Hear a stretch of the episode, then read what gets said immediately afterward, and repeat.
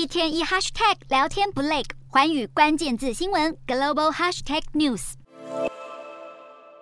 美国总统拜登对外证实，他将在 G 团体峰会期间与中国国家主席习近平进行场边会晤，这是两人首次以国家元首身份面对面对话，引起外界关注。在此之前，拜登与习近平已进行了五次电话视讯通话。这次在印尼举办的拜习会，首度亲身面谈，必定引来镁光灯聚焦。尤其美中关系越来越紧张，美国对抗中国的动作不但没有停止，围堵的范围更是不断扩大，双方矛盾冲突。可以说是日益清晰，许多敏感问题没有妥协的余地。这次拜习会想必也是针锋相对，各说各话。今天的国际新闻评论要来谈谈拜登与习近平两人首次以国家元首身份面对面会晤，拜习会将会擦出什么火花？美中关系会因此止跌回升，还是持续对抗让关系无止境下探呢？台湾又该如何看待？美国完成了期中选举，结果几乎是已经断定，共和党没有如预期般开出红盘，民主。党也没有兵败如山倒。虽然共和党可以取得众议院的掌控权，但民主党仍可以发挥在参议院的影响力。民主党展现出人意料的强劲表现，让拜登政府有了底气，不但不会提前跛脚，更可以笃定在没有其他非政治因素的干扰下，拜登应当会顺势获得二零二四年民主党的提名，争取连任。其中选举后，拜登的首要重心将摆在对外事务，也就是十一月紧接登场的集团体峰会及